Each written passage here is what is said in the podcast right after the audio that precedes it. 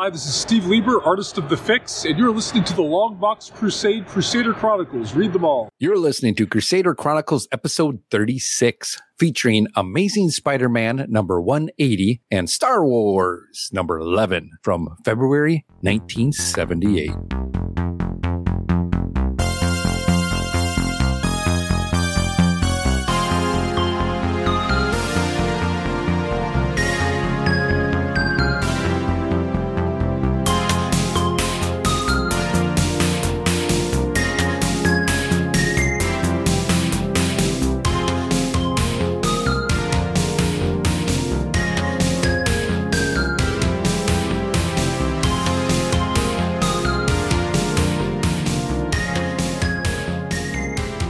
Hello and welcome to the 36th episode of Crusader Chronicles podcast. I'm your host, Pat, aka DJ Chris Tatos. Crusader Chronicles is a podcast that will journal the comic book issues read chronologically by the release date from my comic book collection, either in a digital, in a trade, or from the many long boxes stashed away in my basement. Each episode will provide short recaps, reviews, and ratings of the issue or issues for that release date. The goal is to keep me actively reading through my collection and to have some fun along the way talking about the comics with my friends. Speaking about my friends, let's see who we have with us. We have joining us the very sickly Jared Albrick, the yard sale artist. That is a prescription for danger. He is knocking on heaven's door, Death Probe.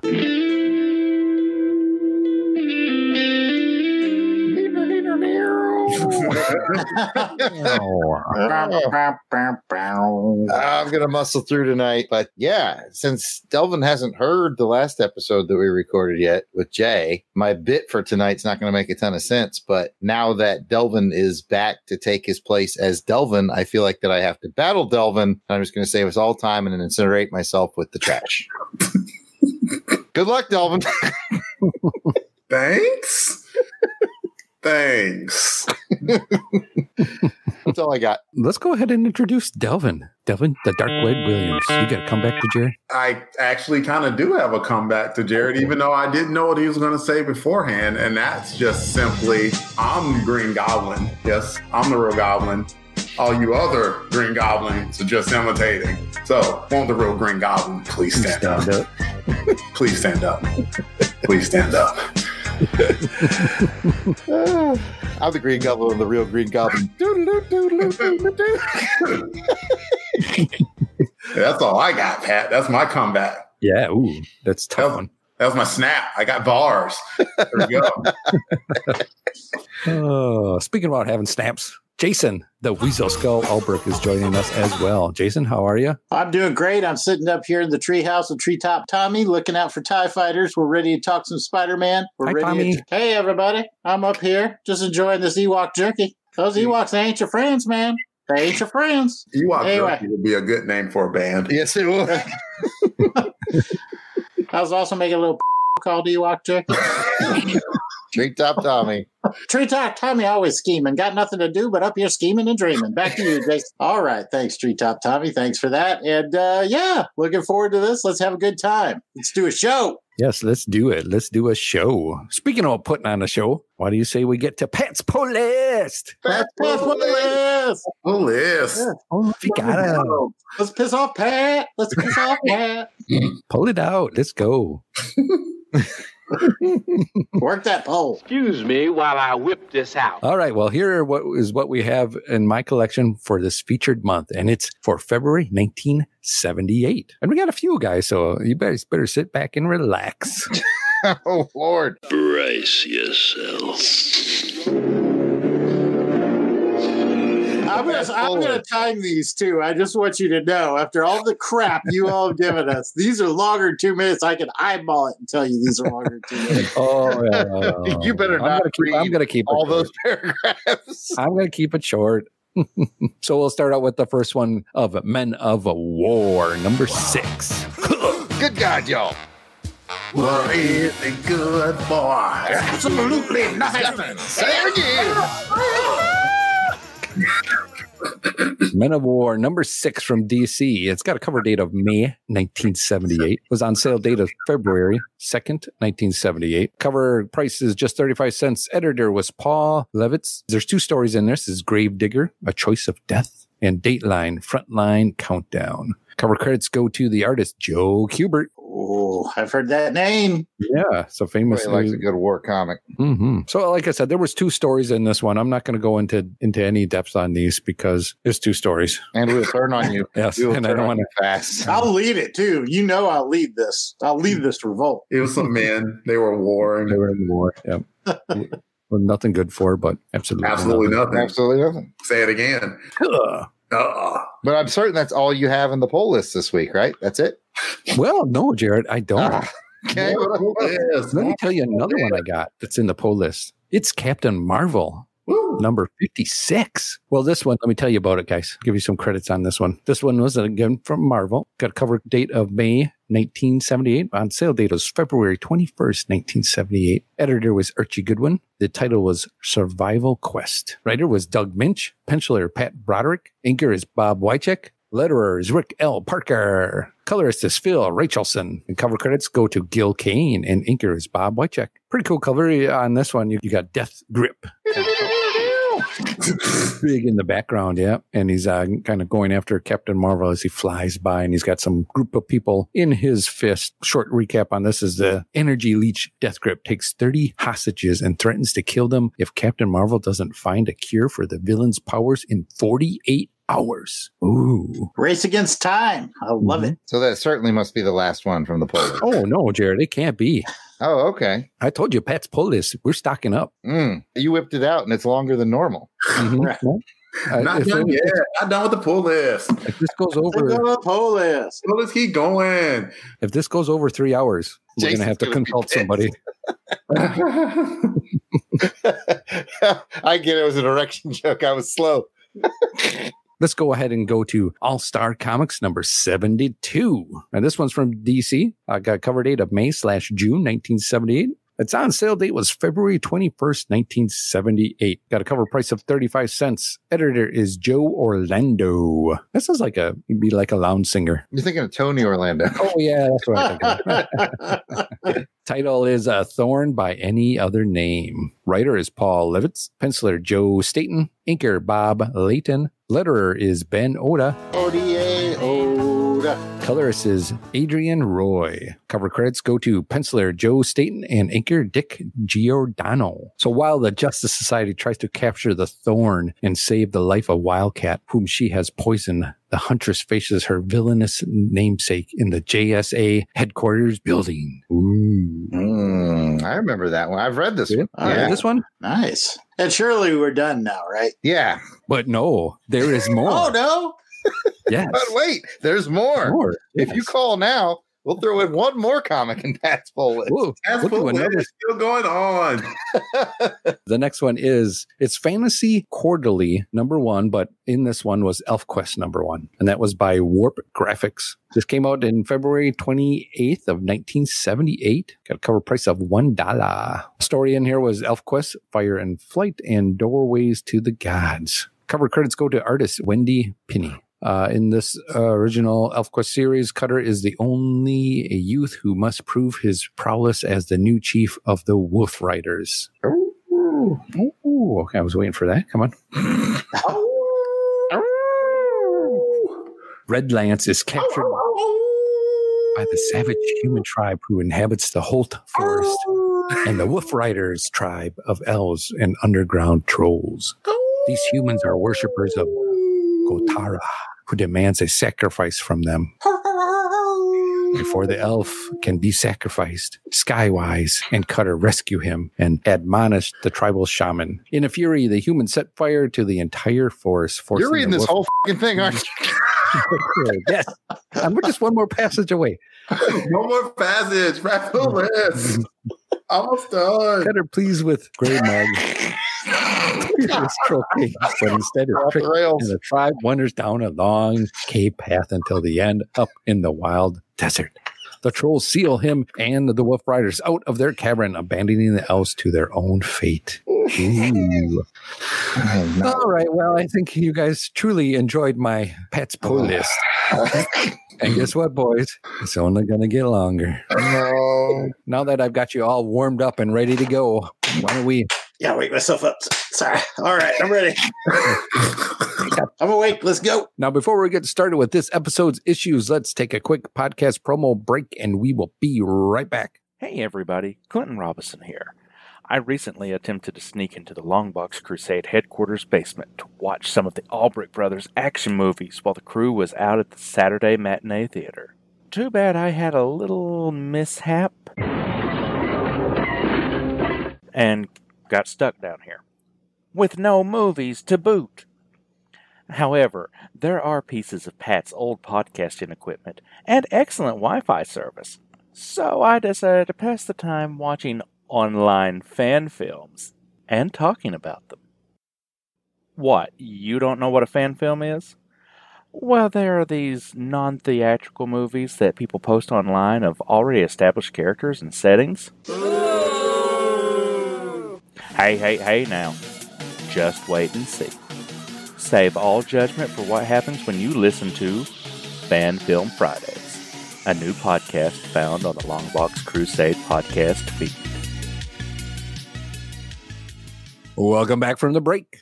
Now let's get into the first featured comic for this episode Amazing Spider Man number 180. The credits for this issue are always provided by Mike's Amazing World of Comics website.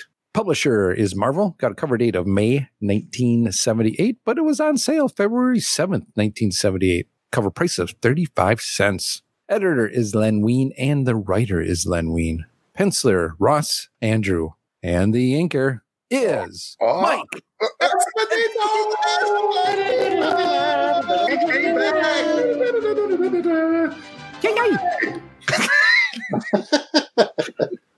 Letterer is Joseph Rosen. The Color Bad colorist is Glynis Wein. You can read along with us in the reprints in Essential Spider-Man Volume 8, trade paperback, Spider-Man Family number 6, and Spider-Man A New Goblin trade paperback. Otherwise, you can also look it up on Marvel Unlimited. I have a Marvel Unlimited subscription pack. Oh, I do you? do have a Marvel Unlimited subscription It's handy and convenient. It is. Ah, Especially if you're a professional podcaster of comic books. Yeah, you probably want to get that. Delvin, do you? Matter of fact, if you don't have one, you're a straight up jackass. Uh, great. awesome conversation we're having. Anyway, cover credits go to penciler Ross Andru and inker Mike.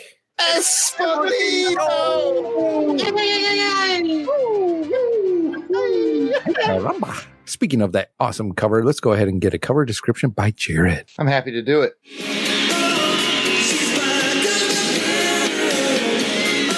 The Marvel Comics logo has been duplicated this time around in black letters on a yellow background. Spidey is standing doubly proud in his yellow corner box. The Amazing Spider Man logo is white with red highlights, and you can count on the webs this time too. I got it. Good. Play on words. Yes. Yeah, So, like, you see what I'm doing? All I do. I got it.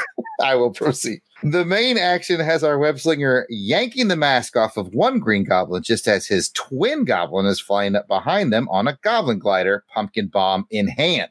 Spidey shouts at double volume, No, it's, not, possible. You can't, be the green goblin. The sneaking up goblin retorts, You're right, Webhead. He isn't the goblin. I am. A double decker cover blurb informs us this is it, the climax of the most sensational Spidey saga of all. Jason, you're on Spidey's surprised gasp.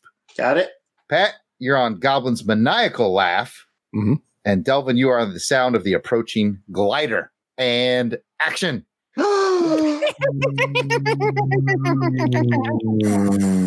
Not bad. Not bad. The glider sounded a little bit like an 89 Honda Civic, but aside from that, it was pretty good. Well, that means it's about you know twelve years ahead of its time, Jared. Checkmate on that one, my friend. Checkmate on that. That was one of our better ones, man. That was good. Yeah. Well, Jared, I want to tell you that was totally awesome, and mm-hmm. I am doubly impressed on how you put that together. Oh, thank you. And Jared, I wanted to tell you that that is totally awesome, and I am doubly impressed with how you did that. Wait a minute. Double Wait a minute. flavor, double the fun. I was like, please stop saying words so I can remember what you said. Please stop saying words. I gotta get this joke out. I gotta get this joke out. yes, in Uh. case uh, the listening audience didn't get it, I mean, it was two goblins. There was a lot of twin, double, two puns. Hopefully, you uh-huh. got that by now. If you're not, you probably this is not the show for you. You see, there's one goblin, there was two and goblins. then another one showed up, and there was two of them. This whole synopsis No. has been turning into a number two. Oh well, that's what past poll lists are going to do to you. It's going to mess you up. anyway, let's go ahead and get some quick cover thoughts on this. We'll start with Jason. Well, there's a lot to like on this cover. I thought there was a pretty awesome teaser. You've got Spidey doing the unmasking in the back of the Green Goblin's head. Got the second Green Goblin coming in. What's cooler than one Green Goblin? Two Green Goblins. And I really like the background. It gives a sense of peril and menace of them being way up high. And then you got the smokestack, the incinerator. That's one of the first things I thought. It's like, oh, we've come full circle. We're back to the mm-hmm. incinerator. That's right. That's right. So yeah, I enjoyed this one a lot. What do you think, Jared? I'm right there with you. I think the content of it was great. The balance of it's great. The background's great. The characters are great. The only thing that I was like, okay, you know, I don't know, is like he's pulled off the mask and he's like, you're the goblin. Like it's like a reveal, right? But those of us who are keeping up the story know exactly who that is by the process of cornrow elimination. Well, I was going to say that. Yeah.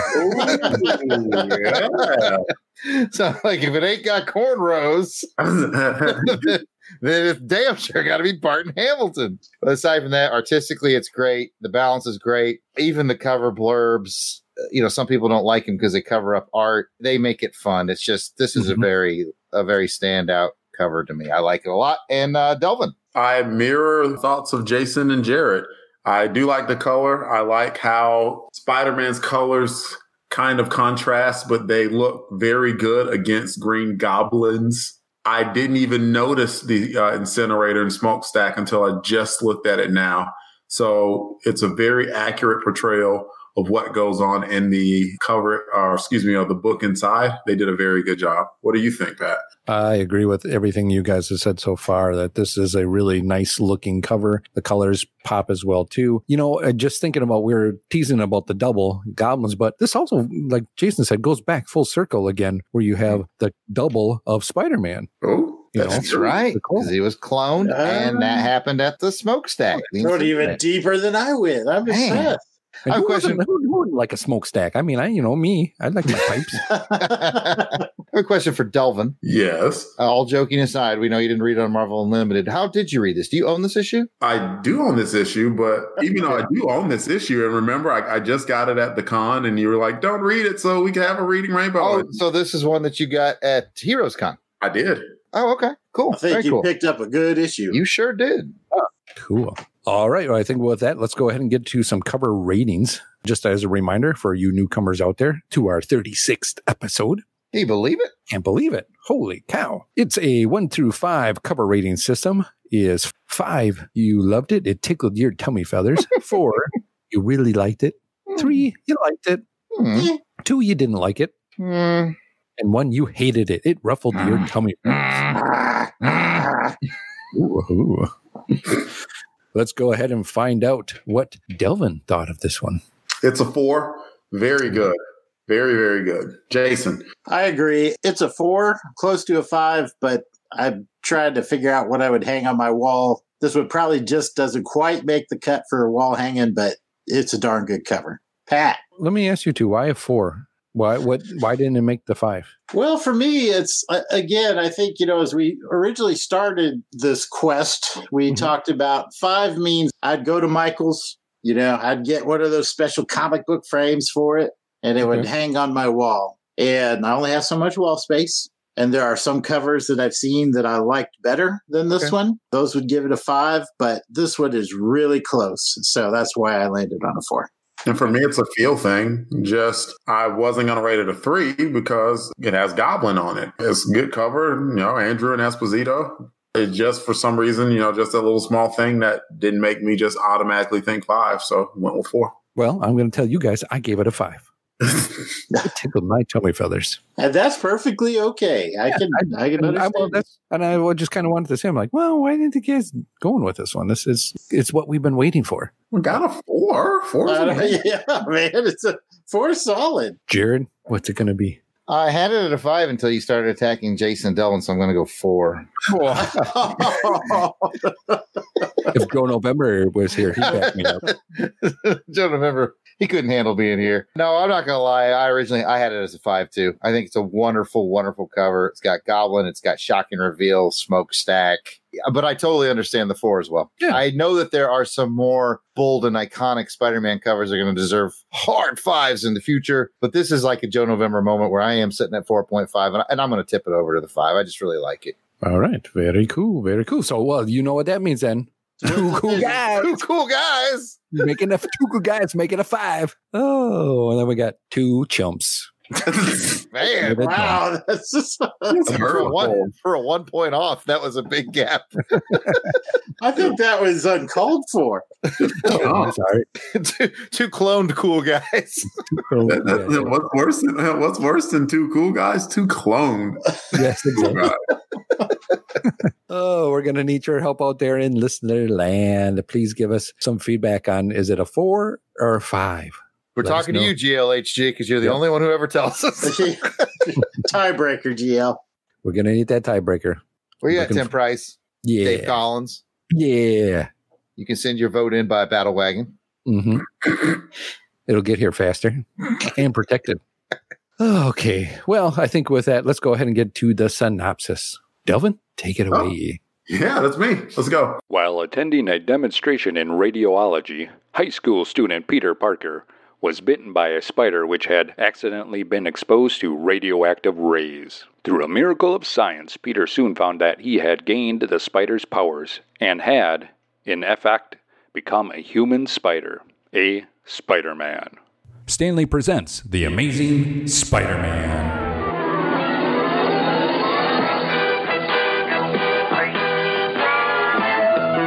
Spider-Man. Spider-Man.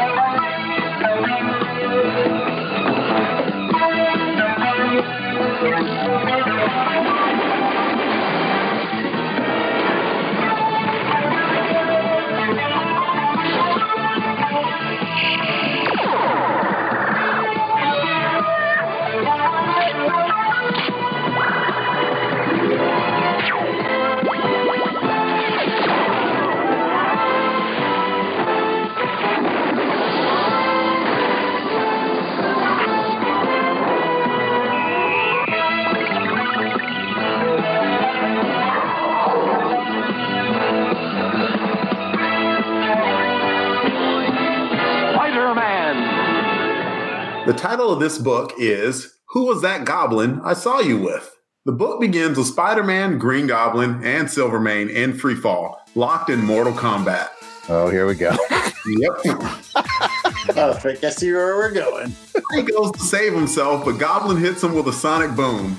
Yes, I know that Street Fighter. Shut up. With You know, I was almost ready to ask. I was like, I almost, I almost pounced all over that. I'm sorry. Go ahead.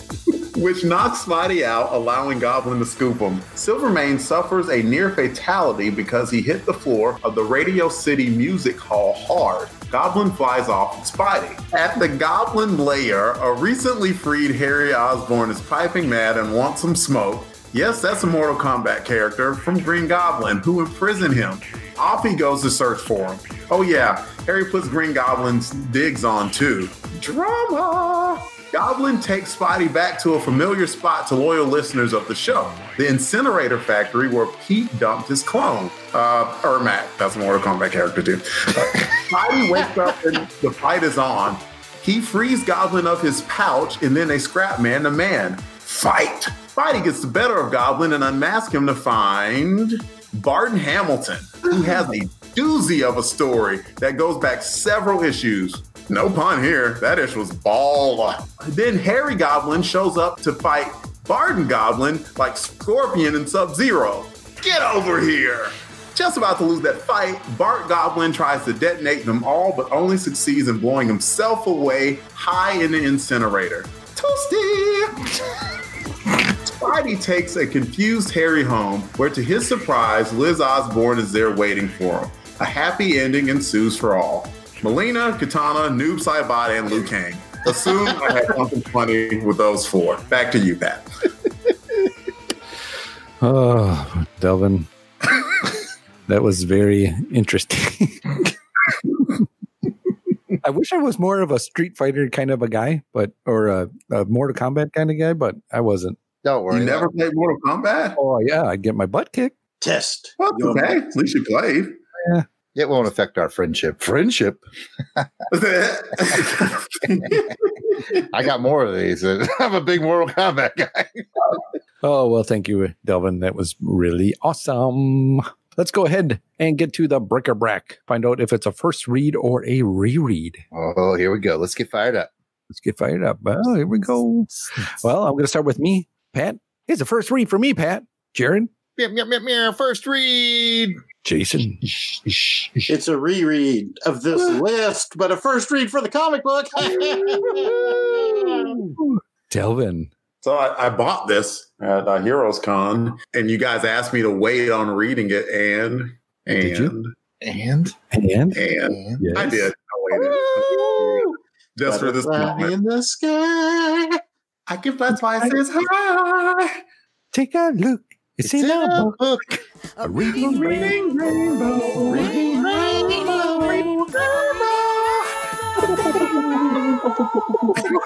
Ooh, we did it. I love it. I do too. I'm so happy. All right, well, that let's go into some high, low, or what the. Let's start with Jason. You got a high, low, or what the? Well, I don't have too many lows with this book, so let me throw out a high. Let's tip our cap to Len Wein, who was like a master seamstress with this one. He's like Betsy frickin' Ross, just knitting that flag together. He took all those plot threads he left dangling like 20 issues ago and tied them all up. I thought it was an amazing feat of storytelling and a good story to tell, too. So, from a macro perspective, what an awesome job concluding not just the story arc, but the plot threads that he left dangling several story arcs ago. Right Delvin? on. Yeah, totally agree. Delvin? Yeah, I'm going to continue on that. I was starting reading the book and I'm like, yep, this is still good. This is all right. Action's moving along. It's a pretty decent fight. And then he revealed that backstory and I'm like, hmm. what? awesome. Okay. That was, was so well done. I, I can't, I, I've been happy with this arc. I was nervous about it at first and absolute freaking home run. What a great job. What a great story. What a great ending. It was so well done. That's it. I, that's it. I mean, absolute high, highest of the dang high. What do you think, Jared? Did not read it.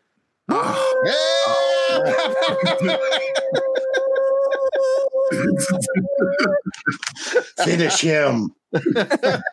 Haven't used that joke in a while. I just had it, found the perfect timing opportunity with the ranting and the raven, but I'm going to get on the rant and rave train too. Toot toot. I'm going to be more specific with mine. I really like the epilogue. The happy ending gave me a warm feeling in my heart. It made me so happy for Harry. I just was so happy with that ending. It just felt Yeah. so good. And I'm sure that's the last of his problems, too. That's right? it. Yeah, everything's gonna be that fine. right? Okay, that's what I thought. Nothing bad will ever Harry. happen again. But man, I really, really like the ending. It legitimately kind of warmed my heart. I was just enjoyed reading it with a smile on my face. Like, that's cool, man. So that's my high, the epilogue ending. Uh, back to you, Pat. Well, I agree with you guys too on the story and just how this all came together. That is definitely one of my highs. Uh, another one is the goblin gadgets in this one.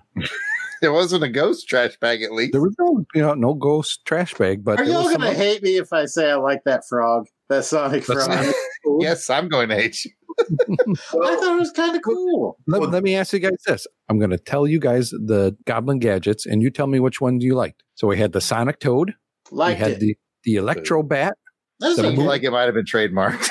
yeah. the Moon Blade. I'm calling it. Uh, you didn't really Yeah. say anything, but it looked like a moon. That was kind of cool. He pulled that Pumpkin moon bomb. blade from nowhere. His pouch had been thrown away, and then he still had gadgets. Yeah. He must have had that down his pants. Uh, The back of his prison pants wallet. gave him the moon. so which one did you guys like, Jason? I'm gonna go with the Sonic Frog. I mean, it took care of Spider Man. That's saying something. Sonic Mhm. Frog is horse. I'm trying to give some love to the Sonic Frog out there, people. Good band name though. I was gonna say there's a good band name. Jared, which one do you like? Uh, I wasn't big on any of my. I, I just cannot get into the vibe of the Goblin gadgets. I guess my favorite one is the Electro Bat, but it feels like it was stolen from the Cape Crusaders utility belt. Who? The Caped Crusader Batman. Wrong universe, Jared. Wrong universe. Oh, my bad. I mean, can I vote for Laser Fingers where he's still Oh, talking that's about? right. Yep, yep. I forgot about those too. He shoots Sparkly laser fingers. and he's like, Yeah. "These will incinerate you faster than any furnace." I'm like, "What?" Oh, you foiled me. He's taking how many blasts of these fingers directly to his chest and face? Took it to the heart in this one. I mean, these sparkly fingers don't do anything. I'm telling you all.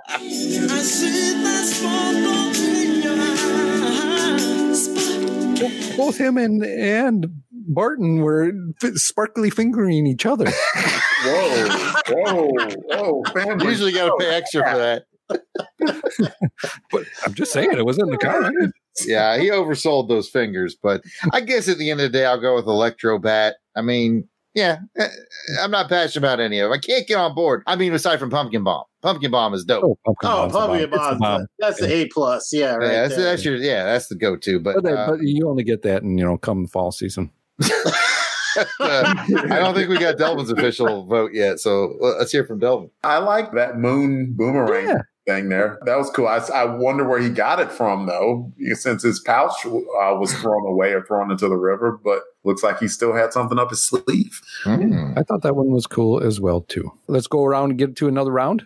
Jason, you got a high, low, or what the? I'll get a little more specific this time. There were a few panels in there where Harry is turning into the Green Goblin. He starts putting the uniform on. There's like a series of three panels, and I really enjoyed how the artist, you could see his expression changing and his voice changing the more he puts on the uniform. And by the time he has it fully donned, he's like yelling out his words and his facial expressions all scrunched up. And you could see the physical manifestation of Harry turning into the Green Goblin. I really like that. That was definitely a cool scene. Delvin, The fights. Hmm. They packed a decent amount of fights in here. They ended the fight with Spidey, Green Goblin, and Silvermane. Then you had Spidey versus Barton Hamilton, Green Goblin. Then you had Barton versus Harry, Green Goblin. Um, there were some serious, intense, and personal fights in this issue, and th- they all were very good and uh, very well set up. Silvermane falling and getting hurt like that.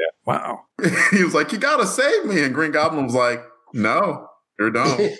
yeah, How I kind of came here to kill you, man. you know, it's like Yeah, it's kind of cold blooded too. I don't know, man. I'm going to let you fall, and that's what I came here to do. no, Mister Silvermane, I expect you to die. And speaking of the fights, I really love that scene where he's fighting Hamilton, and Hamilton's just like wailing on him and not even phasing Spider Man. Like Spider Man's not even trying to dodge at this point. He's just taking those punches and just talking smack right to him. Like I was like, "You go, Spider Man." And then that fight between Hamilton and Burr. yes. Oh. Man, that was awesome. Thank you, Pat. Well, Jared, how about you? Jason stole mine with a Kutinsky too, so you know, boo Jason. But oh, I'm sorry. but no, you're right. I like that when he's figured out that it's Hamilton. He just like one punches his right off that glider, like whack, and then just takes the hits, and then one punches him again. But since I'm on the Hamilton tip, I will jump over to when he reveals the backstory. Mm-hmm. I love the like childlike glee he has as he's first learning to use the uh, Goblin glider, flying around in his little shirt and tie. Because I was like, you know, at one hand it looks kind of silly, but on the other hand, I was like, I'd probably do the same thing. you know, I take off the tie though. That's a safety hazard. like he's practicing for the rodeo, the the riding, but riding a bull or something. he just looks so happy riding that glider around. So I'm giving it up to Barton Hamilton for having a bold plan, for having the stones to go up against a superhero, and to have a little fun along the way, flying around on the glider. So good try, Barton Hamilton. Plus, he beat Q Branch to the exploding uh, pen too. So he did. Good for Yeah. him. What do you got, Pat? Well, um, you guys kind of stole all my stuff. I, I had a cool fight talking about Silvermane going down. So, yeah, I- all in all, this was just a really well drawn as well too. So the art in this just made it even better. I think, along with the awesome storytelling that was Oh, done. you can't go wrong with Andru and Esposito, my friend. and then that kind of happy ending for Harry and somewhat for Peter, I guess. I guess Yeah, they ended the story clean. yeah. Yep. They absolutely say, "Yep, we've wrapped everything up we need to tell here." So, bye. All right, pop quiz team. What's the only dangling plot thread that we still have left? I was just going to ask that. Oh, do you know what it is? There was that um guy who went to Aunt May's house. Yes, the guy Oh, who's yeah. dead set on buying Aunt May's house. We still don't know why. Oh, yeah, we don't. And there's still the Jonah and Marla going on. Oh, I don't think there's any more to that story. Nah, pretty sure that's over. I don't know if I trust you guys. What? You can trust anybody. You can trust us. Yeah, Delvin and I wouldn't steer you wrong. Nope. Well, Maybe. all right. Well, does anybody got anything else? I mean, Oh man, Nope. good art, good wrap up, good fights. I love the splash page that wrapped it up at the end. I thought that was terrific.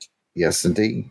Very glad Mike Esposito came back mhm, for this yeah. book because Jared mentioned, I think it was two chronicles ago, hmm just how he liked the book, liked the story, but wasn't putting down Mr. Mooney, but was just saying just Andru's pencils look better with Esposito than they do. Those two were a team for 40 years, and there's a reason for it. So, yeah, it was great that he was back. Heck yeah. Again, no slide on Mooney. He's a great anchor, but Right. it's, it's all a matter of fit. Yeah, it's Yeah. like you're used to peanut butter and your favorite kind of jelly, and then you know you get a good jelly, but it's not your favorite kind of jelly on the sandwich. It's Yeah, you go to somebody else's house and they're like, I have apricot jelly. And you're You're like, like, ah, all right. it's different and I like it, but sometimes I put you know- jelly on a lady. Uh, well, thinking about putting jelly on the lady. Let's go ahead and get to some silly Spidey moments here. That's got to be my favorite segue. Let's put some jelly on this lady. Spread it Call around it. here. Delvin, Uh, what's your silly Spidey moment? I was looking because I didn't think there were many in the book, but there was one when Barton's doing his whole storytelling where he's looking in the mirror and Green Goblin's looking back at him like, hey. Yes. How you doing there? Look at looking good, Barton. like it looks like a Weight Watchers commercial. a uh, Jared? Uh, you know, I got to go with that Sonic Frog. when he threw that out there, I was just like, okay, what was that? Page two?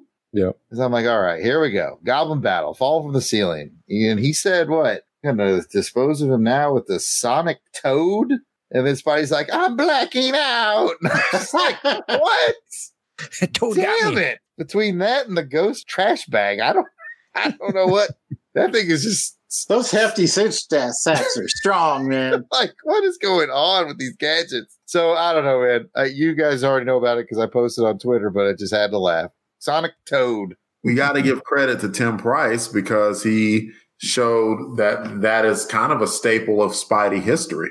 Yeah. From like oh, I have him muted. So what did he say? from, from issue 17 of Amazing Spider-Man, then even though Green Goblin was yet to be revealed, Norman Osborn used a sonic frog, which had a similar effect. Oh, well, okay. To that, I say two things. Okay, that is interesting and good continuity. And the second thing is no one likes to show off Tim Price. Poor Timmy. I like the Sonic Frog.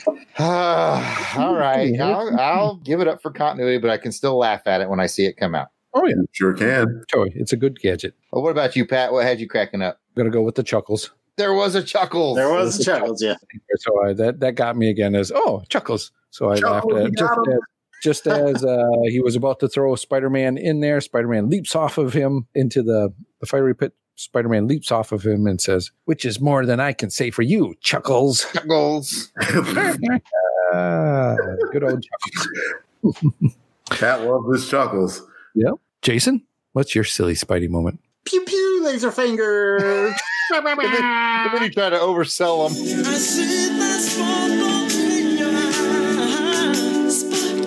I I know. I'm going to incinerate you with these.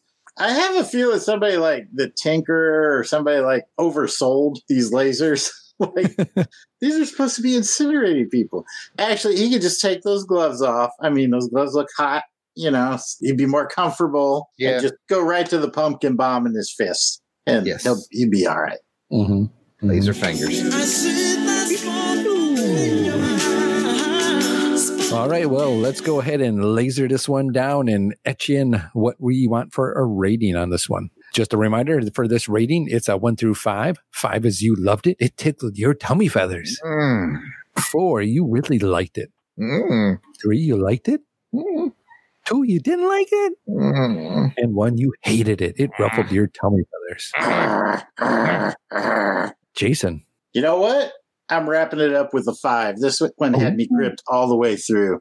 Great ending. Awesome. Delvin? I'm going to match that five. I started with a five on this and said I'm going to continue to give this a five as long as it continued to kick butt, and it continued to kick butt. And I believe my um, LTSD, my my Len traumatic stress disorder, has been lifted and washed away. Oh, he's Oh. forgiven him for the ghost of Hammerhead. I have moved on. He has redeemed himself from the ghost of Hammerhead. Yes. This is better than a lot of comics today. This was well Verified. well conceived, well executed. Fantastic story. Could not ask for a better story. The art was great. The suspense was high. I can't be more complimentary of this whole entire arc and how it wrapped up and told previous storylines because that used to be big complaint of mine with Len is that he just seemed to disregard continuity. At least he remembered his own and the stories he was telling. So again, just nothing but high marks. Great. And apparently remembered the Sonic Toad too. So That's true. Damn it. Jared? Well, before I reveal my score, I want to introduce you to a new segment of the show called Spidey's Under Fire. I'm gonna I'm gonna ask a trivia question to the group. Oh. So, who was playing at Radio City Music Hall? The Rockettes. It's incorrect, Delvin. You- You're Anybody? incorrect, Delvin. Wait. Tony, Tony, Tony. Even before you. It was Linda Uh, Ronstadt. She was playing at Oh. Radio City Music Hall. The bottom line is, you guys are no good. You're no good. You're no good.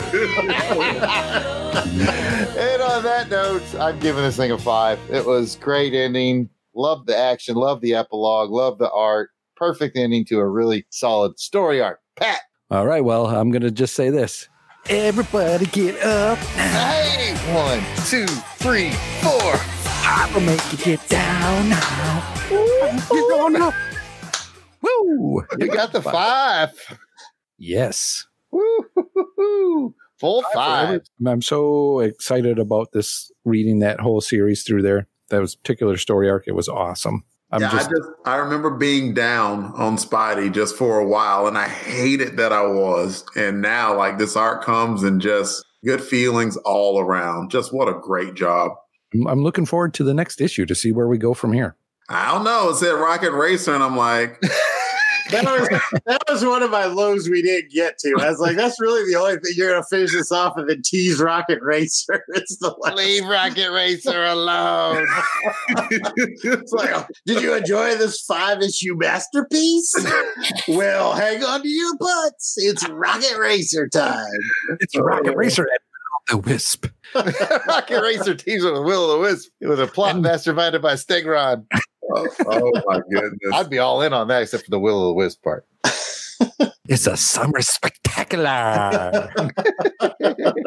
And I gotta admit, because as we've been doing this, and I haven't really read Spidey, I was kind of like, you know, some of these are okay, but I it kind of validated why I wasn't reading it at the time.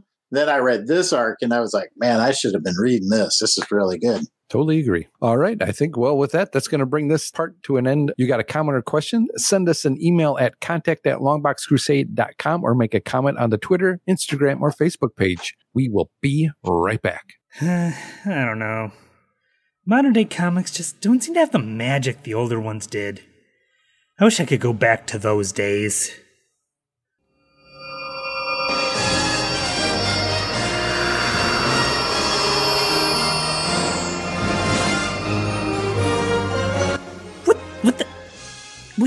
You're me.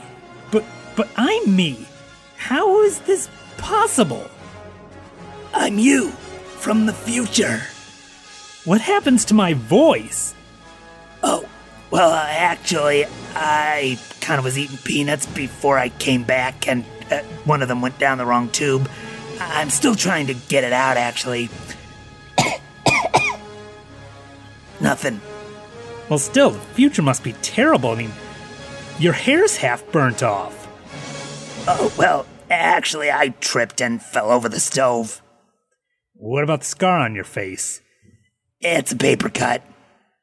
And the eye patch? I was looking through a telescope and accidentally pointed at the sun. Look, I have a reason for being here. I built a time machine so you can go back to the past and check out the comics of yesteryear.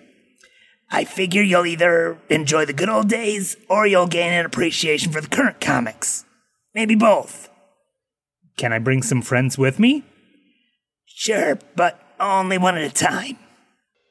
Well, there you have it. Join me, Mike Staley, and an assortment of co hosts as we look over the world of DC Comics from half a century ago in my new monthly podcast, DC 50 Years Ago.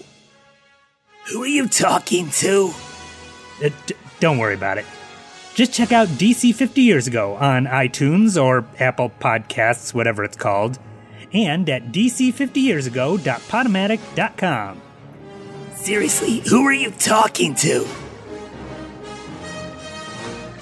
Welcome back from the break. Now let's get to the second featured comic for this episode, which is determined by the Crusader Club members. Club members get a vote on this segment using the online polling only available on the Longbox Crusade page at patreon.com. As always, we want to thank our Crusader Club members for voting to help determine the programming of this show. If you want to get in on the voting and all of our other amazing benefits of being a Crusader Club member, just head on over to patreon.com and search for Longbox Crusade. You can join for as little as $1 per month and help determine what each episode's second feature will be.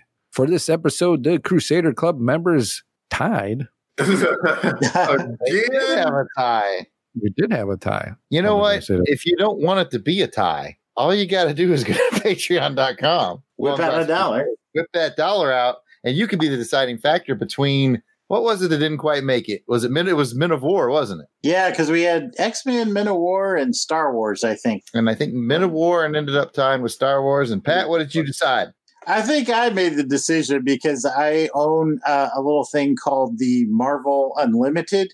Oh app. yeah, I'm also am on that. Yeah, it's very useful in these situations because I could read this. I think it's only like five dollars a month too. It's a little more expensive than being a Patreon member, but but it's worth it. Worth it. As Jason said, it was chosen by Jason then to go with that because that's something he had. Do you blame this on Jason? Because I'm lazy, basically, and I didn't want to find them in a war issue. Plus, Pat loves uh, what? What's the comic we're covering, Pat? Star Wars. Yeah. Treetop Tommy was nagging me the whole time, too. Well, let's go ahead and get into the Star Wars number 11. Credits again are provided by Mike's Amazing World of Comics. Publisher was Marvel, got a cover date of May 1978 with an on sale date of February 7th, 1978. Cover price is 35 cents. Editor is Archie Goodwin and the writer is Archie Goodwin. So we got a double header with editor and writer. Penciler is Carmine Infantino. Inker is Terry Austin. Letterer is Joseph Rosen and colorist Janice Cohen. You can read along with us as it's reprinted in Marvel Unlimited. Really?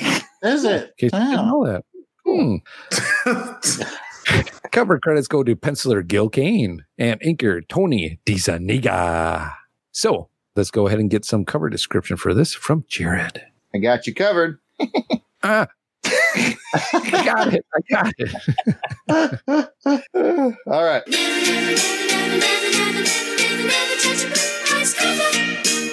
The Marvel Comics logo is white letters on a black background, and Bama fan Luke Skywalker is standing in the corner box with his mullet and his red lightsaber on a blue and purple background. I don't have any puns for this one, so let's get going. The Star Wars logo is white with blue highlights, and the main action is a scene of great peril. Luke, R2, and 3PO are on a body of water, and their ship is currently sinking. To make matters worse, they're all being attacked by some kind of a huge sea serpent. Luke blasts the serpent point blank in the face with his blaster while proclaiming R2 3PO into the ship. My blaster's not stopping this thing. 3PO responds, But Master Luke, the ship is sinking. A cover blurb tells us that this issue, the fate of Luke Skywalker. Jason, you are on the concerned sounds of R2D2. Pat, you are on ocean sounds. And Delvin, you get that laser blast. And go.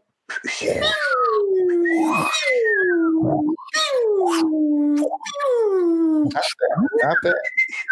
It's a lot of whistling, a lot of fuse, but I think it all worked out pretty well. Pat, let me hear the motion sound solo. Uh, not bad. Those aren't bad. Yeah, yeah. I try. And there you have it. Very cool. Very good. Thank you very much. Let's get into some quick cover thoughts. Let's start with Jason. I think that there's a lot of action and menace on the cover. It makes me want to open up the comic and see what's inside.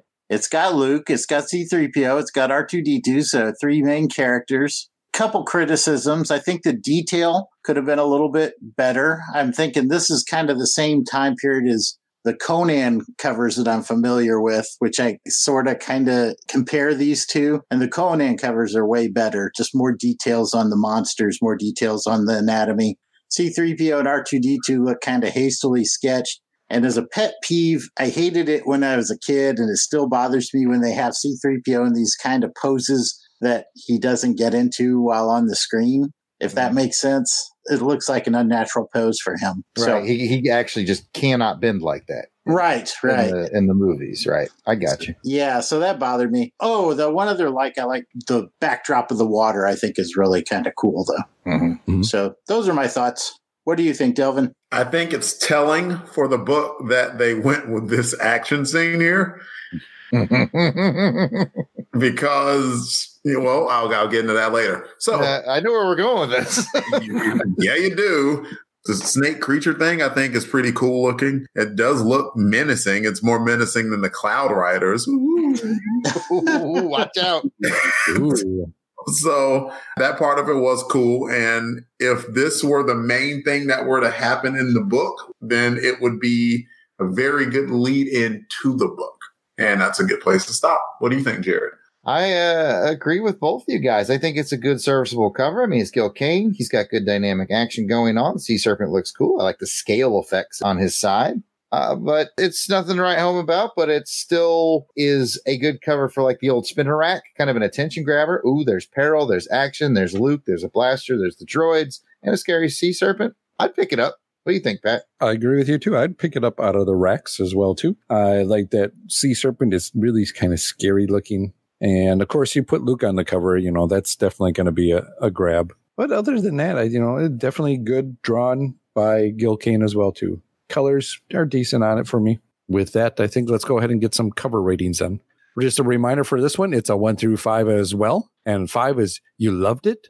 It choked your insolent coworker. Four, you really liked it. Three, you liked it. Two, you didn't like it. And one, you hated it. It Millennium Falcon sucked. Yeah, so I'm bringing that back. So let's find out what it did for Delvin. Right in the middle. It's a three. I do like the colors. I do like the snake creature uh, that they're fighting. It does look like they're in peril. Let's go with Jared. Let's keep the three train rolling. I think it's right down the middle of the road, which makes me a little sad because it's Gil Kane and I know his full potential. But again, he's still feeling out kind of a new universe. So I'll cut him some slack and we'll go with that three. Jason. I'm going to jump aboard the three train. I feel exactly like you two did. It's kind of middle of the road. Pat. Well, you guys are out there on Three Island. Oh, we had a three's company. No, I'm sorry, boys. I'm going to give this one a four. I really liked it. All I right. just, I you know it's telling me, hey, Pat, come and read me. You got Luke Skywalker in. I mean, I kind of have a counter argument. What is Did it? it? That's what- the cover made me think that. Okay. the old trickaroo. I will say, if seven year old Jason picked this off the shelf because of that cover, took it home and started reading it, I'd be like, where the F is this sea creature, man? Man, 42 year old Jared read it and was like, Where the F is the secret? Oh, well, before we give it away, let's get into synopsis then. All right. All right, I got it here. Long ago in a galaxy far, far away, there exists a state of cosmic civil war. A brave alliance of underground freedom fighters has challenged the tyranny of the oppression of the awesome galactic empire. This is their story. Stan Lee presents Star Wars, the greatest space fantasy of all.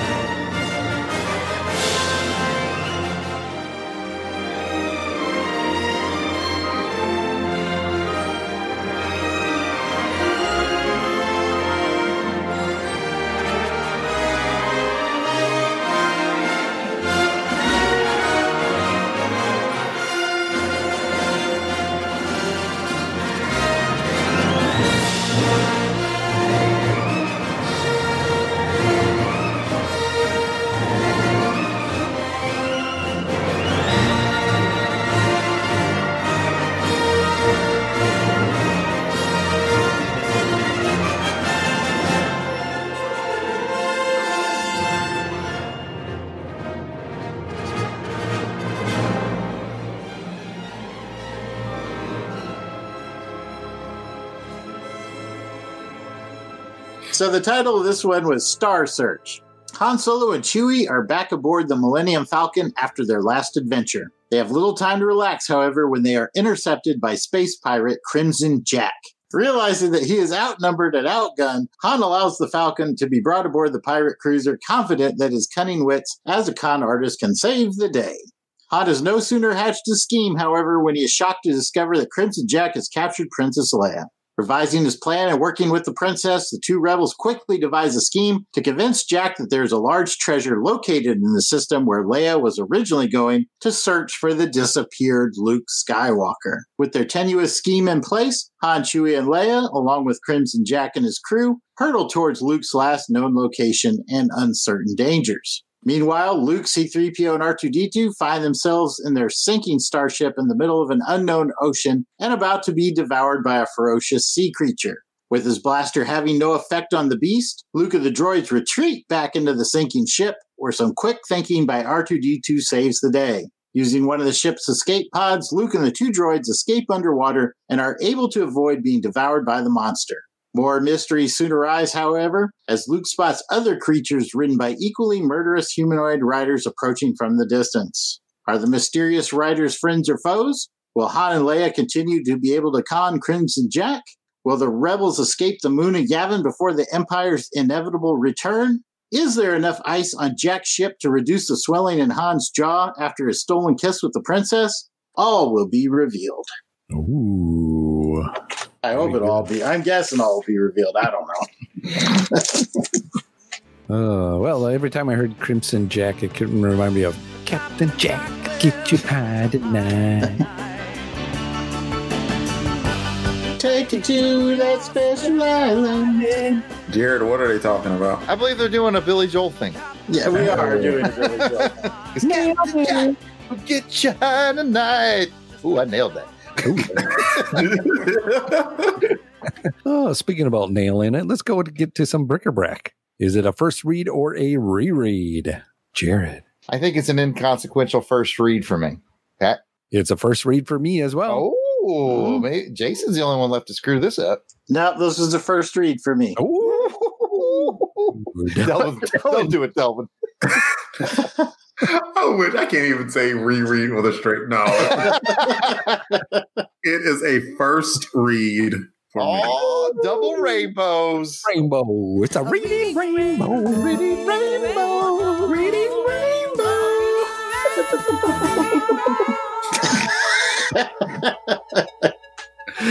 Oh, Man, well, I'm so high off of that. All right. Let's to some high lows and what does. We'll start with Jared. Ooh, you got a high low or uh, uh, dare I ask a what the? Oh, I tell you, I'm gonna have to probably steal everybody's low, which is where's the damn sea serpent? I was all crimson jacked up for that sea serpent, and I'm like, okay, more Han Solo, more Han Solo, more Han Solo. I don't care. Where's the sea serpent? I don't care. Where's the sea serpent? Just as I'm running out of pages, the sea serpent finally shows up. And what do I get? Four pages of sea serpent. It's four quality pages, though. I, I wasn't terribly interested in the Han Solo arc, but the sea serpent thing I'm all on board for. But hey, guys, I finished the comic. I was going to say, you made it through. You made it. So it's it's at least a two. It's at least a two.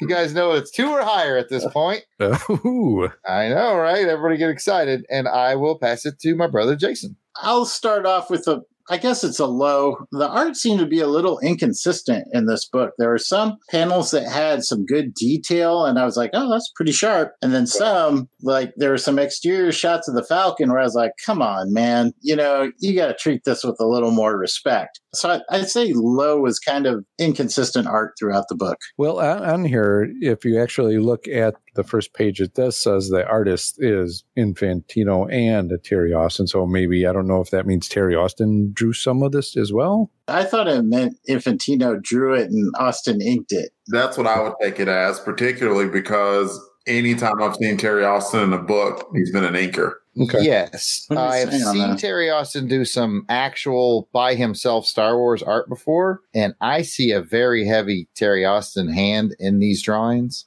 Pure speculation here, but I get the feeling that Infantino might have done rough layouts and Terry Austin did a lot of finishes. I'm guessing, but I'm getting that vibe. I mean, what are you, Jared? Some kind of artist? Yeah. I try. I mean, it's yard sale art. It's not like, you know, retail. We're not even talking dollar store at this point. But like way back, Pat, when you and I started the crusade, Yeah. we were looking at Star Wars and we had an issue where there's some pinups in there. Oh, yeah, yeah. yeah. And and Terry Austin did one of the pinups all by himself. Nobody's Mm-hmm. pencils, just him. And la- a lot of that art, especially when I look at like Princess Leia's face and, Oh, and yeah. stuff, look Terry Austin to me. So yeah, I she don't has know. a real resting face going on through that book, man. but yeah, who knows? But yeah, I, I agree with Jason. It was an inconsistent look for the Falcon, for the Wookiee. yeah, the Chewie's still coming into his. And he's hard to draw. You know, it's hard to pull off. That's a yes in, in Wookiee. I, I heard it. Yeah. I'm with you. I didn't understand it. No. I'm talking about the whole book, not just. Where's the sea serpent? Anyway, that's me. Who's next? Me. It's All me. right. I feel the need to put a high in here so I'm not completely like, you know, negative or anything. I continue to enjoy reading about Princess Leia. I will probably enjoy reading her more once they get past the gross I might be in love with my brother thing because I, I can't even look at the possibility of that without being like, ugh. It's like Joe Dirt.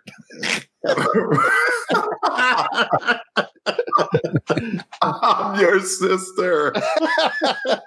I'm sorry. Uh, yeah. So I have continued to enjoy Leia and how she is absolutely tough and someone you would want on your team. And I'll add that while it's clear that even though he doesn't want to admit it, Han Solo has a soft spot for the rebel crew. Leia absolutely alone would be worth coming back for because she just seems indispensable at this point. Very good. Pat? I kind of give a high here uh, that I liked. I like this Crimson Jack kind of guy. He's kind of interesting guy. I mean, he owns his own big Star Destroyer, but how's That, he? that, sound, that sounds important. It does. I mean, it's a big ship. He also went to the Flash Gordon School of Fashion. Yes, that's what I was going to get to. yes, I, I put it here. Jolli maybe from Mongo, judging from her lack of pants. Crimson Jack. Crimson Jack ain't wearing no pants neither. You know, they probably haven't figured out the heating system on that Star Destroyer. So. you ain't part of those crew? Take those pants off. Ah, it's cold in here. No, you take your pants off. We're pirates. You'll acclimate faster. You know, I could be a part of Crimson Jack's crew. Yeah, you could. I think you could be a second meat. Get weird. Yeah. Uh, but I, I found him interesting. But I do agree with you guys too. What's happening with Luke? I want to know more about that story. What's going on here? You know, and I think we will. We'll get to more stuff. It's starting to turn a little bit. Maybe I can see. hmm Yeah, I feel it too, man. I finished the book. Yeah. Yeah. Let's go one more. Jason, you got another high or low or what the? go with the high this time since I kind of picked on it with my opening salvo. I liked seeing Han use his wits in that scene. I know there wasn't a lot of action except for Chewie getting shot while Han came up with his plan. but I thought it did show like some actually some good teamwork between Chewie buying him some time, Han coming up with this kind of hasty scheme, and then Leia, to her credit, picking up right there and jumping aboard. So they were a- able to at least avert instant death and they have a tenuous plan going forward. And I'm interested to see how it turns out. And that's all I have to say about that. Delvin. So this book shared something in common with Seinfeld. wasn't really about anything. There's a little bit of wheel spinning going on here. Oh, geez, yes. I'm sitting there flipping through the book like, so this is Star Wars. Any action gonna happen? Gonna do something action y? That would be nice. I would appreciate it. it's almost like they put the bit in the end as an apology because ugh, the book was kind of a drag to read. Even Yeah. the, by the time it even got to the serpent, I was like, okay, well, at least something's happening here. But like the whole splash ending was like, oh, and there's another snake with a rider. So You're not the least bit curious? no, I'm not. I don't know. It just that's not even a cliffhanger to me. I mean, I'm a little curious about who the people are that ride these serpents. You know, I mean, you you would be. You, you, you're part of the guidance system. man, I got promoted to level three programmer.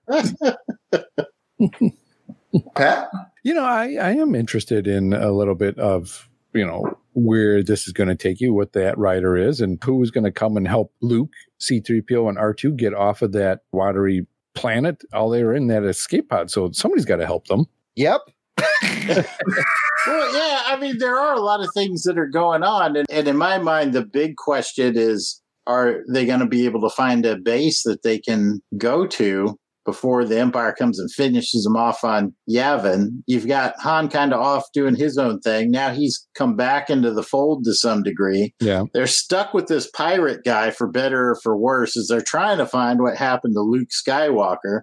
Luke Skywalker's stuck on this in the middle of the ocean on this unknown planet. So there are a lot of things going on that have my interest. I guess I'm kind of finding it interesting, at least for me, because going through some of these, I know, you know, where Empire begins.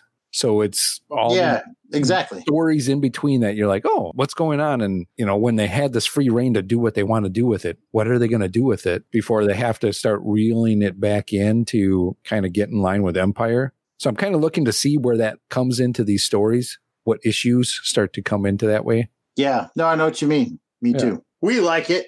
Pat and I like it. Who's, who's, who's left? That's me. Oh, I'm just going to do a quick agreement with Delvin. I feel like even if they move the sea serpent stuff to the front, then I might not have finished this issue. that Han Solo stuff did wear on me. But even though we picked on the art a little earlier on, I just want to say that I thought the art really got significantly better when the sea serpent showed up.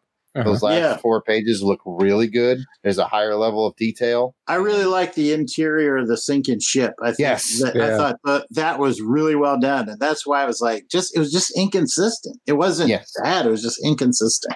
I didn't mind the artwork in the book uh, at all. I should have looked more for the inconsistencies, but overall, looking at it, I thought it was pretty good. I definitely think it picked up when the sea serpent scene got there. Maybe they did that at a separate time. I don't know. But I will end this with a note of hope. I think Archie Goodwin's going to end up writing a lot of these, and I know they're getting better. I'm currently, as you guys know, and as our listeners will now know, I'm currently reading the uh, UK Star Wars omnibus because there were certain Star Warses that were only printed in the UK Okay. and I'm going through the an Archie Goodwin story in there that's excellent. But just as an interesting, perhaps interesting side note of trivia, in the UK they published it as part of a bigger magazine. I think it was called Pizzazz or something like that. So it's only three pages at a time. Oh, So he's writing these really impactful three page arcs. And reading them in that way is more fun than what we're doing now. So I guess in summary, what I'm saying is right now we're having a bit of a pacing problem, especially compared to what I'm reading in the British versions that he wrote. Mhm.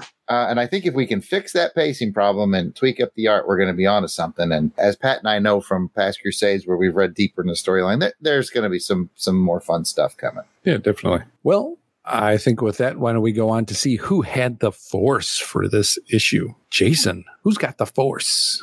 I had to give it to R2D2 in the end. I think his creative uh, strategy of getting them away from the sinking ship and away from the monster probably saved his life and C3PO's life and Luke Skywalker's life. So I'm awarding my Who's Got the Force award to R2D2. You know, that little robot pays off in the film franchise like that a lot too, doesn't he? He's always Mm. kind of that problem solver when they need one. Yeah. Like problem eliminator. Yeah. Delvin. Sorry. Uh, loving you more and more, man. Delvin, who's got the force? I like Leia and how she is always thinking and how she's always on her feet. And so I'll tie it between Leia and Solo because she was going to look for Luke, but she got caught. She saw Solo and immediately started hatching a plan of how to further her agenda of finding out what Luke is doing to help out. And she put it out there and was hoping that Han Solo caught onto it, and Han Solo immediately did. So it's kind of a tie between both. I'm going to go with you with Leia. That would be my choice. I like how she then gave Han his little moment there as they discussed it and then just sold it by giving him the knee to the head.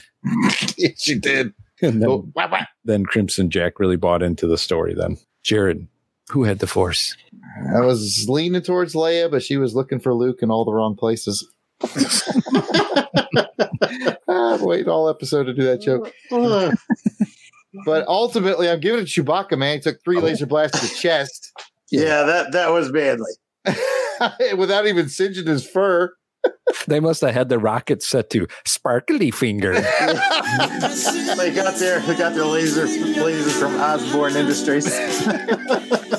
It's fairly, well, hugely inconsistent with the Star Wars universe. I mean, you shoot a Wookiee in the chest, the laser beam is going to be a hole in his Wookiee chest, but you know, it's the comic. The universe is in its infancy, and the fact that he took those blasted chests to buy Han that time, he's always been a good friend and partner to Han Solo. So, thumbs up, Chewbacca. You got the Force. they did say they set the lasers down to lower. You what- know what? You're right. They did. They did. because they were going to like use it to be torturous or something. like yeah, to like burn them. Good point. Good point, Pat. All right. Well, with that, let's get into some ratings for this issue. And uh, kind of, I think everybody can tell where We're going to have a smattering of ratings. yeah, we could. Just a reminder for the rating it's a one through five. Five is you loved it, it choked out your insolent coworker. Four, you really liked it. Three, you liked it. Two, you didn't like it at all. And one, you hated it. It Millennium Falcon sucked. so, Delvin. Give it a two. Oh, okay. Joe November or something, something. Mm-hmm. I- I'm teetering and I'm like, so between that like and didn't like, and there were just long stretches of it where I was just kind of waiting for the book to be over. That was due to hopefully what's a setup to a good story, but for this part of it, it not it wasn't filler, but I, I just didn't really like how it was presented. Not too much happened, and it kind of bored me a little bit. Jason. Well, I'll bump it up to a three, uh, but solely because I'm very familiar with the characters and I thought the characters all behaved like in continuity. So it did get my interest a little bit more. Just a tease our mix and mash coming up here. You know, if I was to read a Transformers comic, something I'm not as familiar with, and it had a story like this, I probably would have given it a two as well. But just because I, I know the characters and I'm steeped in Star Wars lore, that bumps it up to a three for me. Jared, what do you think? Well, the good news is I finished it, so it's not getting a one, which I think was my last the last Star Wars we did. I gave it, It one, was, right? Yep. Well, well, we're going to take that score. We're going to double it. Ooh. It's getting a two, boys. Whoa. Oh. Whoa, easy Oh. there. Um, Careful, Jared. Slowly moving up. Slowly moving up. Delvin's spotting my ratings now. Uh, but I know two for the same reasons as Delvin. I think we're on a better path.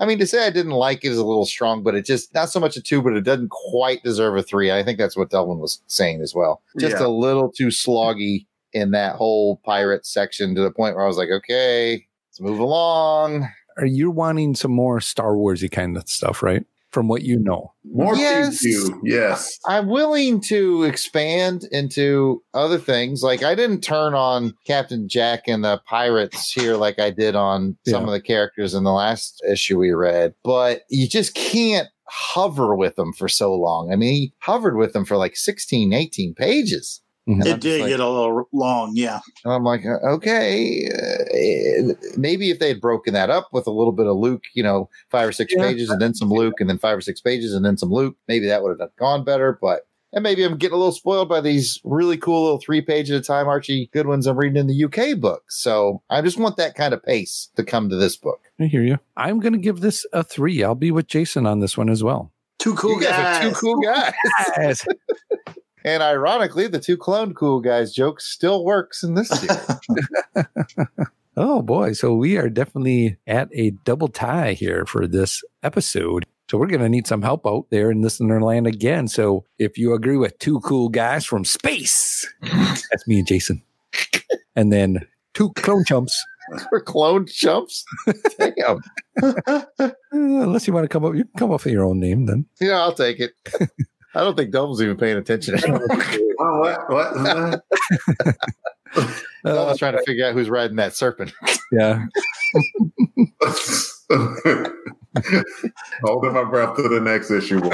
Hold it. That's the thing with comic books. There's always the next issue. There's always the next issue. Yep, definitely. All right. Well, let us know. Help us break that tie. And that's going to bring us to an end of this part of the show. You got a comment or question? Send us an email at contact at longboxcrusade.com or make a comment on the Twitter, Instagram, or Facebook page. We will be right back.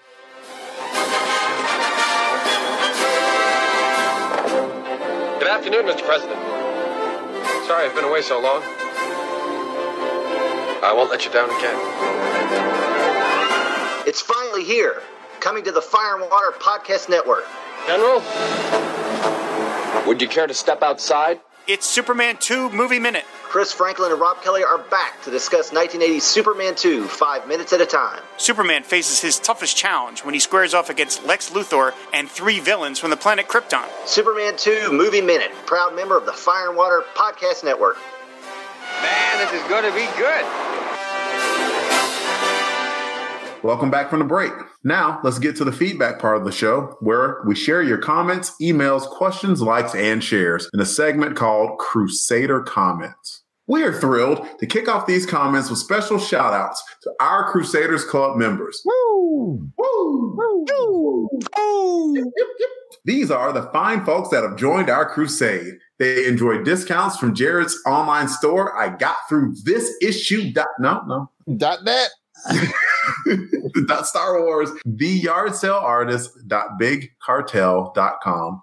Early access to special long box episodes, voting to help determine show content, a quarterly newsletter, and so much more. So these are the folks reaping the benefits and giving some much appreciated support to the show.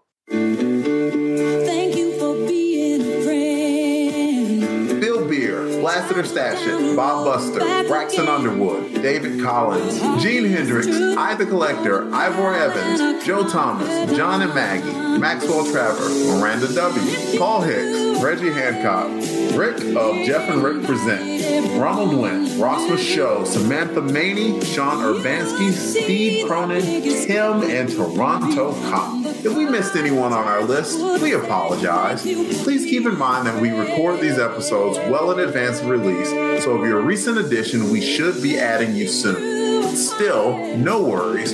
Just let us know that we missed you by sending an email to contact at longboxcrusade.com and we will get it straightened out. As a reminder, you can become a Crusaders Club member by heading over to patreon.com and searching for Longbox Crusade for as little as $1 a month.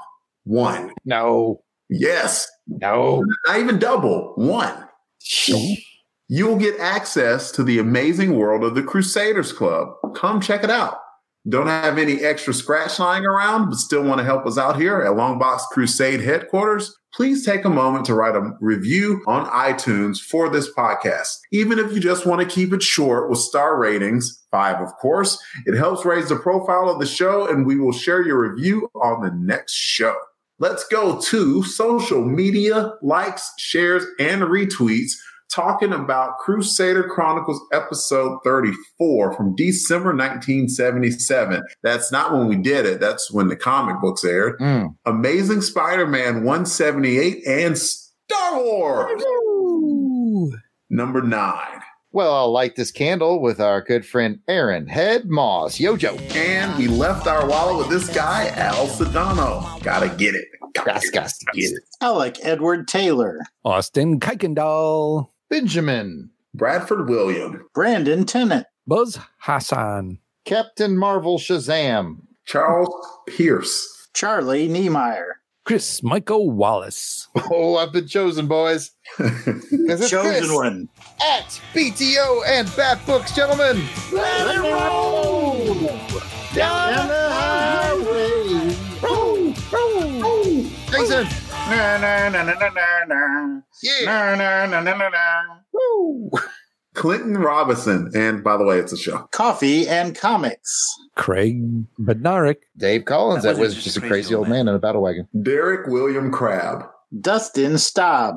Francisco Vanagoli. Gene Gene, the podcasting machine. Hendrix. My good buddy, Grant Carlton. War Eagle Grant. War Eagle Grant. Green Lantern HG. Gustavo Lugo. Hal Jordan.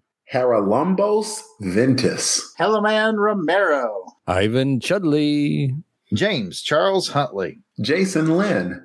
Jason Sloan. Jean Pierre Page. Jeff Boone. Jim Pariseau. Jimmy Armstrong. Jonathan Schaefer Haynes. Mm-hmm. He knows. Uh, this next one is Justice's. Is it second dawn? No. No. Is it first dawn? Justice's Yes. first dawn. Yes. Cam Motashimi. Ken Solo. Kevin Howard. The lovely Laurel Mountain Flower. Leonard L. Silvan. M. Anthony Gerardo. Very cool. Suave. Mark Willman. I got Mark Won't Man. I'm just kidding. It's just Mark. We have Michael Powell. Mitch Gillen. Movies and comics and videos. Oh my. Nethead. Nicholas Prom. Nick Lunn. Parker Thomas Ash. Hmm. I got Paul BTTB or Paul Bittaboo. I, I think it's Paul Bittabub. All right. Thanks, Paul Bittaboo. Uh, you have that one, and I have a much more difficult name to pronounce Paul T. Smith. Philip O. O. O. oh, oh. Rad Adventures. I got Rick Anderson. That's a cross between two of the four horsemen from back in the NWA wrestling days. I'll take your word for it. Rick Heineken. Robert Charles. Ross Show. Kingpin. We know who you are. Daredevil. I got Russ Sauer. I have the lovely Ruth Sutherland. Scott Brown. Secret Wars and Beyond podcast. Thanks, Sean. And speaking of Sean, I got Sean M. Scott. And speaking of Scott, I have Siskoid. I got Tim Price. Timmy, come on down. Look, speaking about coming down, I'm a winner, boys. Guess what I got this time? Give him a beat. Give me a beat.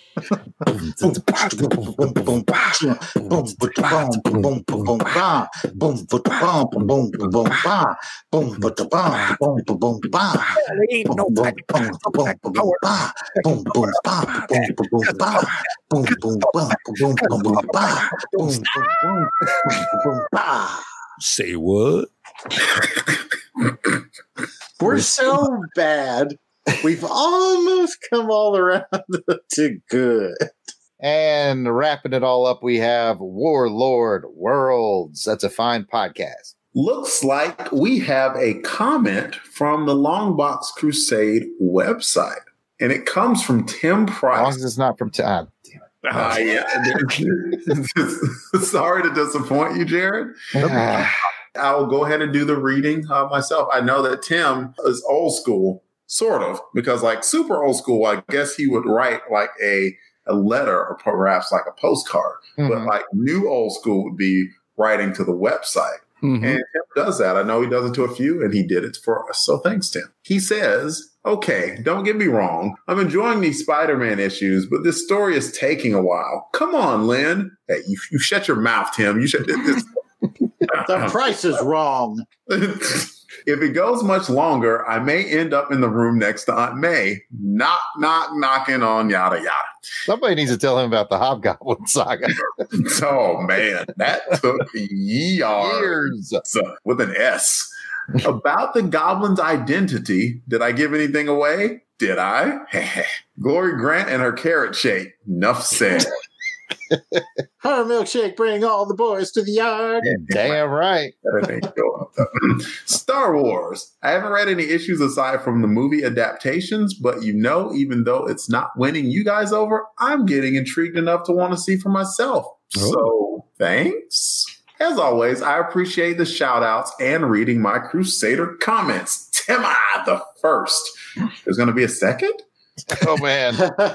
there can't be a second. He's here. Nah, nah, Timmy will always be number one in our heart. We appreciate you, Tim Price. Thank you very much for your comments to the site. Yeah, I think it's cool that he's going to check out Star Wars. I like it when the show brings people to stuff. Absolutely. 100% on that. We will move on to social media comments from All right, I'll start with our friend from across the pond, Mr. Ivan Chudley. He says the Star Wars book did answer one question I've had for a long time, namely, where did Bucky O'Hare come from? And I get that reference because that green rabbit looked a bit like Bucky O'Hare. Who's Bucky O'Hare? He's a rabbit-ish comic book character. Uh, This is very. There's many levels. Okay. All right. So I will pick one, a well worded one from Charles Pierce, who says Jax. yep. All right. Yeah, okay. A lot of people like Jack the rabbit. People are digging that Jax. I wasn't I was on board with Jax, Oh, but that was the name of the rabbit. I completely blocked the rabbit out of my head.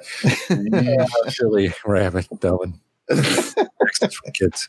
All right. Green Lantern HG says, such a great episode that I listened to it twice willingly, smiley face. I don't know how many times he had to listen to it unwillingly, but I which of you guys have been forcing him to listen to our shows, but good job. well, since Pat and I do the editing, we have to listen to it unwillingly a few times. that is true. I feel that way sometimes with uh, Saturday matinee theater.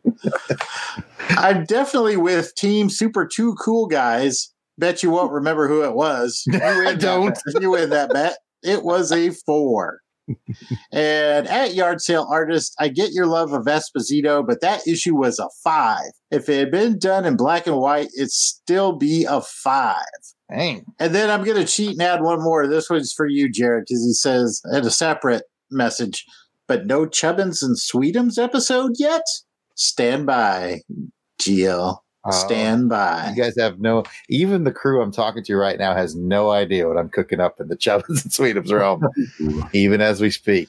Interesting. Yeah, that's true. I have no idea. I've seen Sean walking around here coked out of his head. He's ready to go. So He's it's ready to- Wednesday. oh yeah, that's that. That is true. I'm going to pull one here from M. Anthony Geraldo. Meg. So Meg says, amazing. 178 is a darn good issue. And despite the bunny, so was the Star Wars arc. All right. Well, thanks, Meg. I'm glad he enjoys it. Yeah. And I'm not even being sarcastic. There's people out there that dig that. That's yeah. cool, man. Exactly. Awesome. I finished the Star Wars comic today. Did y'all know that? We're so proud. Thanks to everyone for the follows, likes, shares, and comments.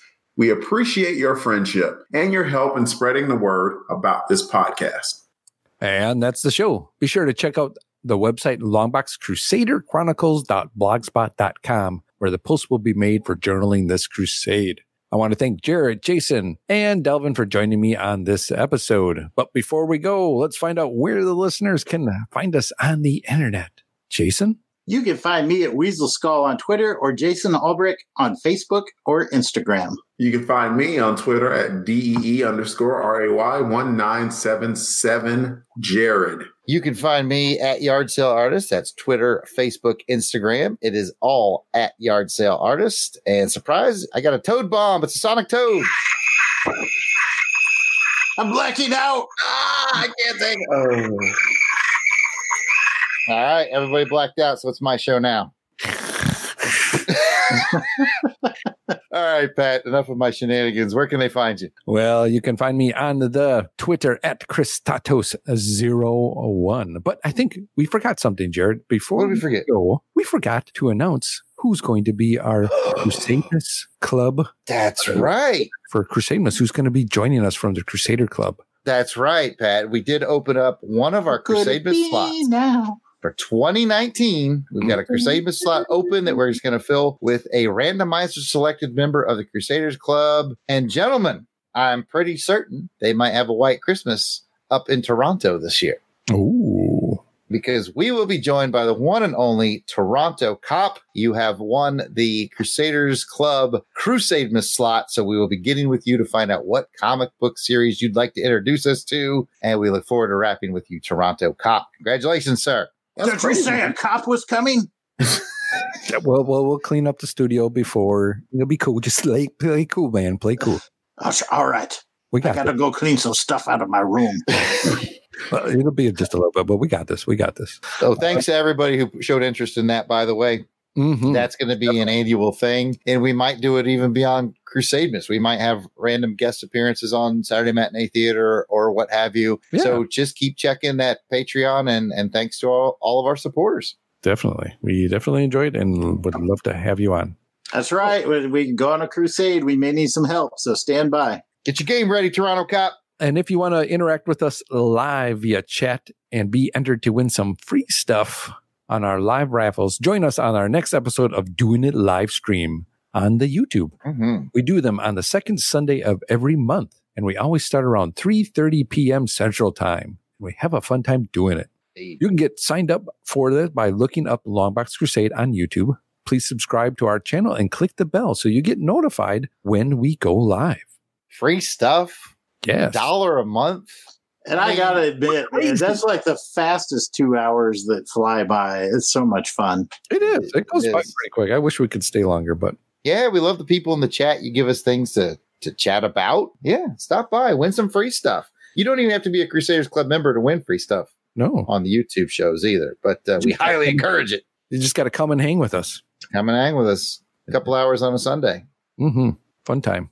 You can, you know, hang around. You could have uh, some drink. You can have some smoke. You can do oh, he's trying to peddle his wares again. pantsless, pantsless off. You know, all, the stuff, all the stuff we crazily do here at the Longbox. Probably going to try to get you to help decorate the studios come Christmas time. Yep. Yep. Uh, well, you know, I may need some places to stash some stuff since the Toronto Cop will be coming. Wait, all right. It's, he's from Canada. He doesn't have jurisdiction here. You're going to be Oh, okay. Well, then we're all right here. Wrap it up, motherfuckers. I'm ready to go to bed.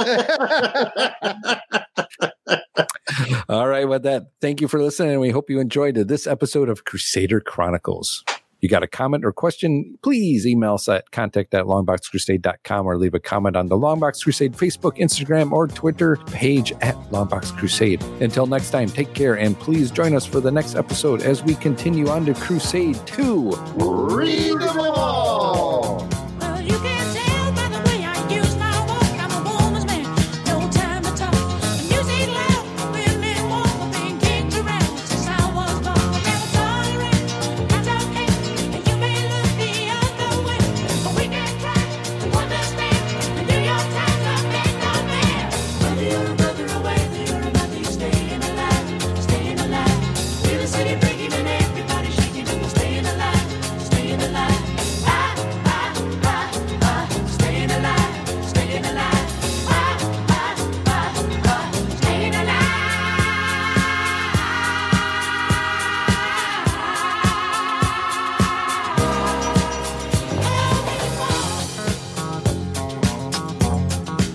The intro music for Crusader Chronicles is provided by musical genius Joe November. Check out his SoundCloud at J O S E F L I M 99. You won't regret it. All songs, song clips, and characters discussed are copyright of their respective copyright holders, and no infringement is intended. We are just fans that like to share our love of comics.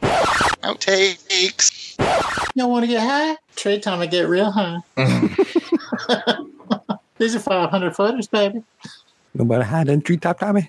We can see how much, if any, we get bumped up. How Delvin. Bump up. Thank you. What do you mean by bump up? Delvin. Bump, bump up. I get it. I'm in it now. By bump up, I mean Download so I can check the download. Yeah, thank you, Bill. that they doing. My pill is uh. kicked in. I'm high as a kite. Let's do this. All right. Higher than the kite. You know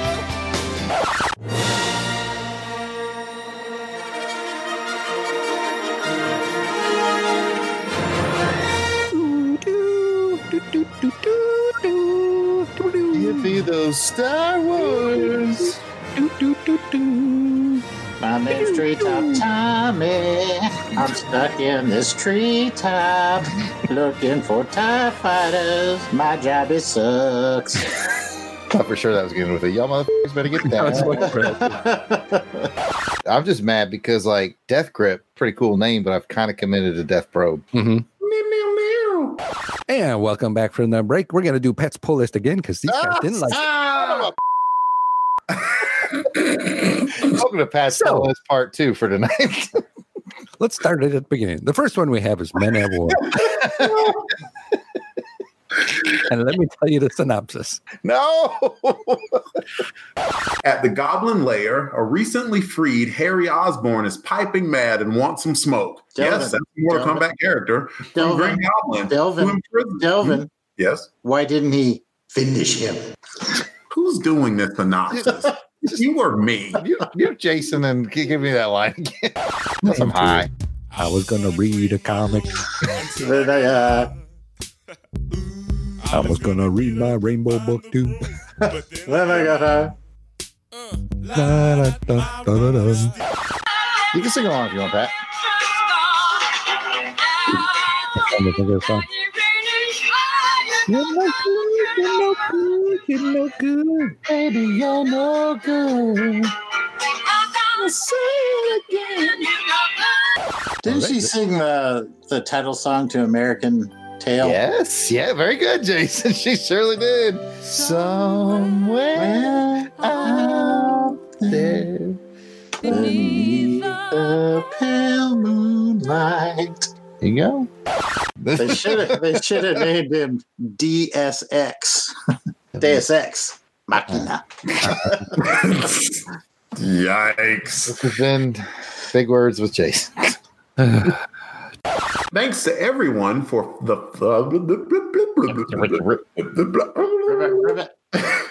Remix. Yep, yep, yep, yep.